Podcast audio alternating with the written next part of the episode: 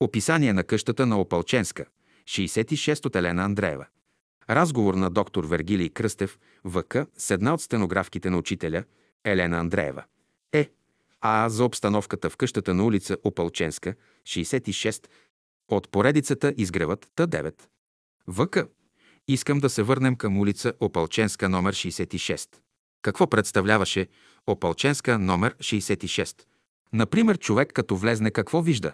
Кое прави впечатление? Еа, това беше едноетажна къща. Ако сте ходили, южната част беше наша. И като влезете от вратичката, ще видите три стъпала, стълбички. Те водеха направо, имаше едно антренце, от което се влизаше в стаята на учителя. Оттам почти никога не се влизаше. Ние отивахме навътре и отзад имаше пак, но повечко стълбички, защото оттам беше по-високо.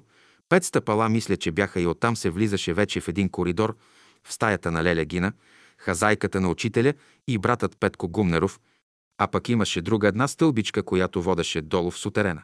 Там имаше 5-6, а може би и повече стъпала. Вдясно беше столовата, където се хранеха.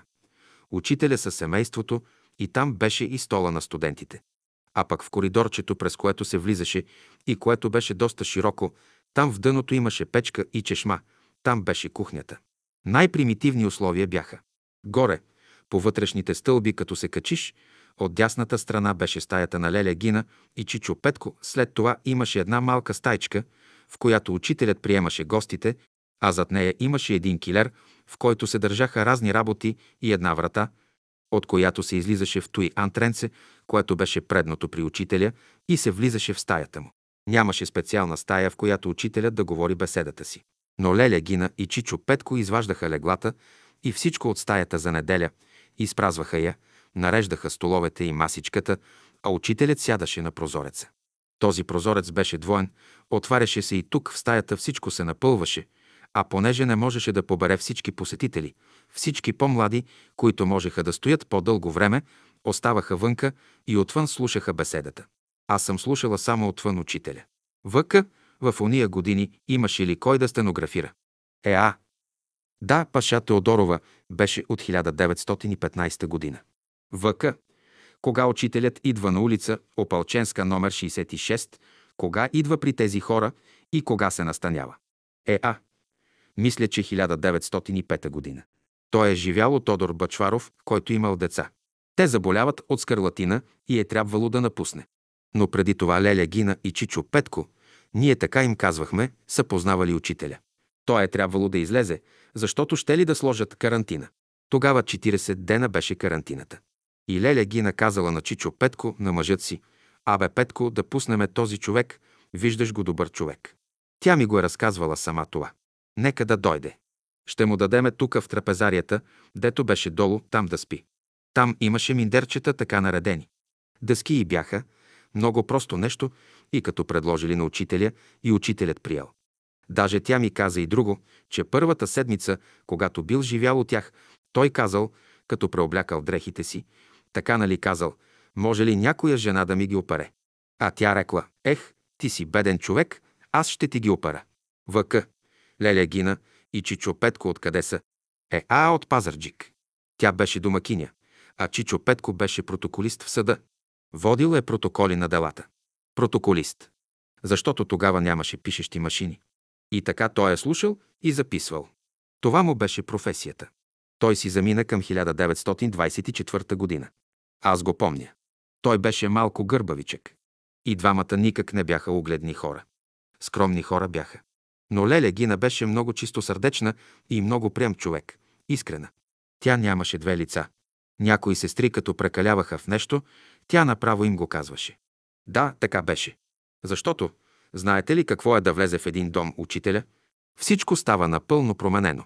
Непрекъснато гости. Защото при него идваха от сутрин до вечер хора. От провинцията приятели, защото при учителя много народ идваше. И това нещо тя го прие. Но в 1905 година, когато е отишъл той, тогава не е било тъй. Даже те не го познавали като учител тогава. Те му казваха тогава господин Дънов. Въка, казвам, вие как така го опознахте? Е, а, ами виж как. Дойде някой болен, каже си мъката и учителят даде съвет, той оздравее. Дойде друг някой, има някой труден въпрос и той пак така в разговора даде съвет и се оправи работата. И при такива случки те виждат, че той не е като всички хора. После начина, по който говореше учителят, абсолютно го отличаваше от нас. Защото учителят, аз поне не го чух да говори като нас. Той винаги говореше идейно, принципно. И каквото да му кажеш, той така ще го обърне, пак ще го разкаже като принцип. Сега и това може би им е направило впечатление. Не мога да си представя, че те не са видели тая страна на учителя. Въка ще ви покажа няколко снимки от улица Опалченска номер 66. Е, а, покажи ги, за да ги видим. Въка. Това е на улица Опалченска номер 66. Това е вратата отвън. Сега тука виждам стъпала. Е, а, това е входът от пътя. Тука беше прозорчето на сутерена, това е антренцето и прозорците, това е стаята на учителя. Първата. Въка. Сега тука влиза някой горе. Еа! Мария тука влиза като посетител. Това е сега вратата. Да, от тука, от двора вратата. А от тука беше входът задолу. Вижте, тука някъде беше вратата задолу, за сутеренната стая. Тука има чешма. Тя беше в двора, в градината на Чичо Петкови. Това е бюрото в стаята на учителя. Ето го леглото стола. Това бюрото ли е? Бюрото. Сега тая маса е в стаята на учителя. Не, това трябва да е масата до прозореца, където говореше. Да. Тука има столове. Тука има маса, това е сутеренната стая. Тука бяха пейките. Това са снимките, които ги е правил Васко искрено вслед заминаването на учителя.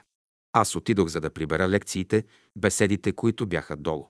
Последният път учителят отиде с Борис, Боян, Методи, мисля, че и Галилей беше, отидоха и тогава учителят дал на Боян и Борис протоколите от първите събори. Протоколите стояха при учителя в стаята. И когато Борис отиде, когато го затвориха, тогава този, един брат Светозар ми ги даде, имаше баба, Величка Стойчева, тази, която е била много ревностна ученичка на учителя, и тя имала преписите от протоколите, и тогава ми ги даде и Влад Пашов, ми ги диктуваше, и аз ги преписах на няколко пъти и ги размножих. Щото като бяха в затвора, нямаше кой да ми даде беседи да работя, и тогава аз преписвах протоколите и ги размножих много. Няколко пъти, 5-6 пъти. От 1909 до 1915 година. Тези протоколи. А от 1907 и 1908 година после ги имах. Не ми ги дадоха тогава. По-късно ми ги дадоха протоколите, да ги имам. И аз даже не съм ги преписвала, а ти ми ги даде на готово преписани. По снимките може да се възстанови историята на дома Гумнеров на улица Опалченска номер 66. Словото на учителя на улица Опалченска 66 след като се заселва учителя при Петко Гумнеров на улица Опалченска 66 и като минава известно време, започват да идват приятели и последователи, да го посещават, да се водят разговори и става така, че тези разговори учителя ги превръща в беседи. Дойдат приятелите, насядат в стаята и учителят държи оригинална беседа на въпросите, които те задават или ги интересуват. Обаче хората все се увеличават и в стайчката няма място. Тогава учителят слага стола си до прозореца, отваря прозореца навън и които не се събират в стаята, отиват и слушат под прозореца в двора. Така почват събранията на улица Опалченска, 66, и учителят започва да ги държи всяка неделя от 10 часа сутринта. Това се разнася като вест из целия град. Също така и хора от провинцията, които търсят учителя, го намират там. Те научават за събранията и идват. Броят на посетителите се увеличава толкова много, че даже и двора се напълва и препълва. Тук учителят държи едни от най-прекрасните си беседи. На Опалченска 66 е изнесена и първата неделна беседа през 1914 година. Ето човекът.